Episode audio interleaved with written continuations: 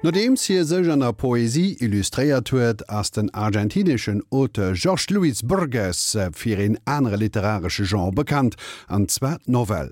Fi den Recueil Fiktion vun 1944 krit hier 1961 den internationale Preis vun den Frank Collot. Jorge Francisco Isidoro Luis Borges Acevedo naît à Buenos Aires le 24 août 1899 dans une famille cosmopolite d'avocats et de professeurs.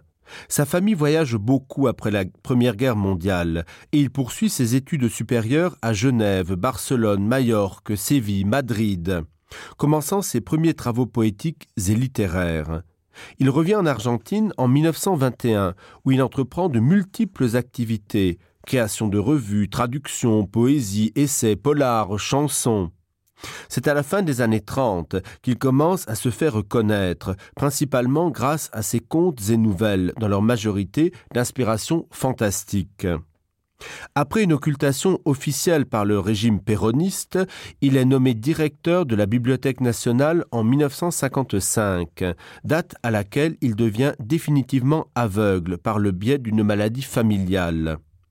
Sa renommée devient internationale dans les années 60, notamment par l'obtention de prix prestigieux tels que le prix Formentor en 1961, le prix Cervantes en 1979, la Légion d'honneur en 1983. Borges se marie une première fois en 1967 pour divorcer trois ans plus tard. Après la mort de sa mère en 1975, il voyage à travers le monde et ce jusqu'à la fin de sa vie. Ces dernières années, il vit avec son assistante Maria Kodama, avec laquelle il se marie en 1986. Il meurt d'un cancer à Genève quelques mois plus tard. Son ouvrage, originellement intitulé Fiction, paru en 1944 et traduit en français en 1974, est caractérisé par les jeux de l'esprit et les exercices de style fort ingénieux. Pourtant, le pluriel, fiction, signale d'emblée qu'il s'agit d'une réflexion sur la richesse foisonnante de l'imagination. Au nombre de 18, ces contes fantastiques révèlent, chacun à sa manière, une ambition totalisante qui s'exprime à travers de nombreux personnages au projet démiurgique ou encore à travers la bibliothèque de Babel qui prétend contenir l'ensemble des livres existants ou non. La multitude d'univers parallèles et d'effets de miroir engendre un délire circulaire vertigineux, une interrogation sur la relativité du temps et de l'espace. Dans quelle dimension sommes-nous? Qui est ce jeu qui raconte l'invasion de la cité dans la loterie de Babylone? En mettant vis-à-vis -vis le Don Quichotte de Ménard et celui de Cervantes, lit-on la même chose ou bien la décision de redire suffit-elle à rendre la redite impossible? Il n'est pas certain que l'on ait envie d'être relevé du doute permanent qui nous habite au cours de cette promenade dans le jardin au sentier qui bifurque. On accepte volontiers d'être les dupes de ces artifices, conçus comme le tour le plus impressionnant d'un prestidigitateur exercé. Fiction est un recueil de nouvelles fantastiques pour le moins frappant. Il s'articule en deux parties.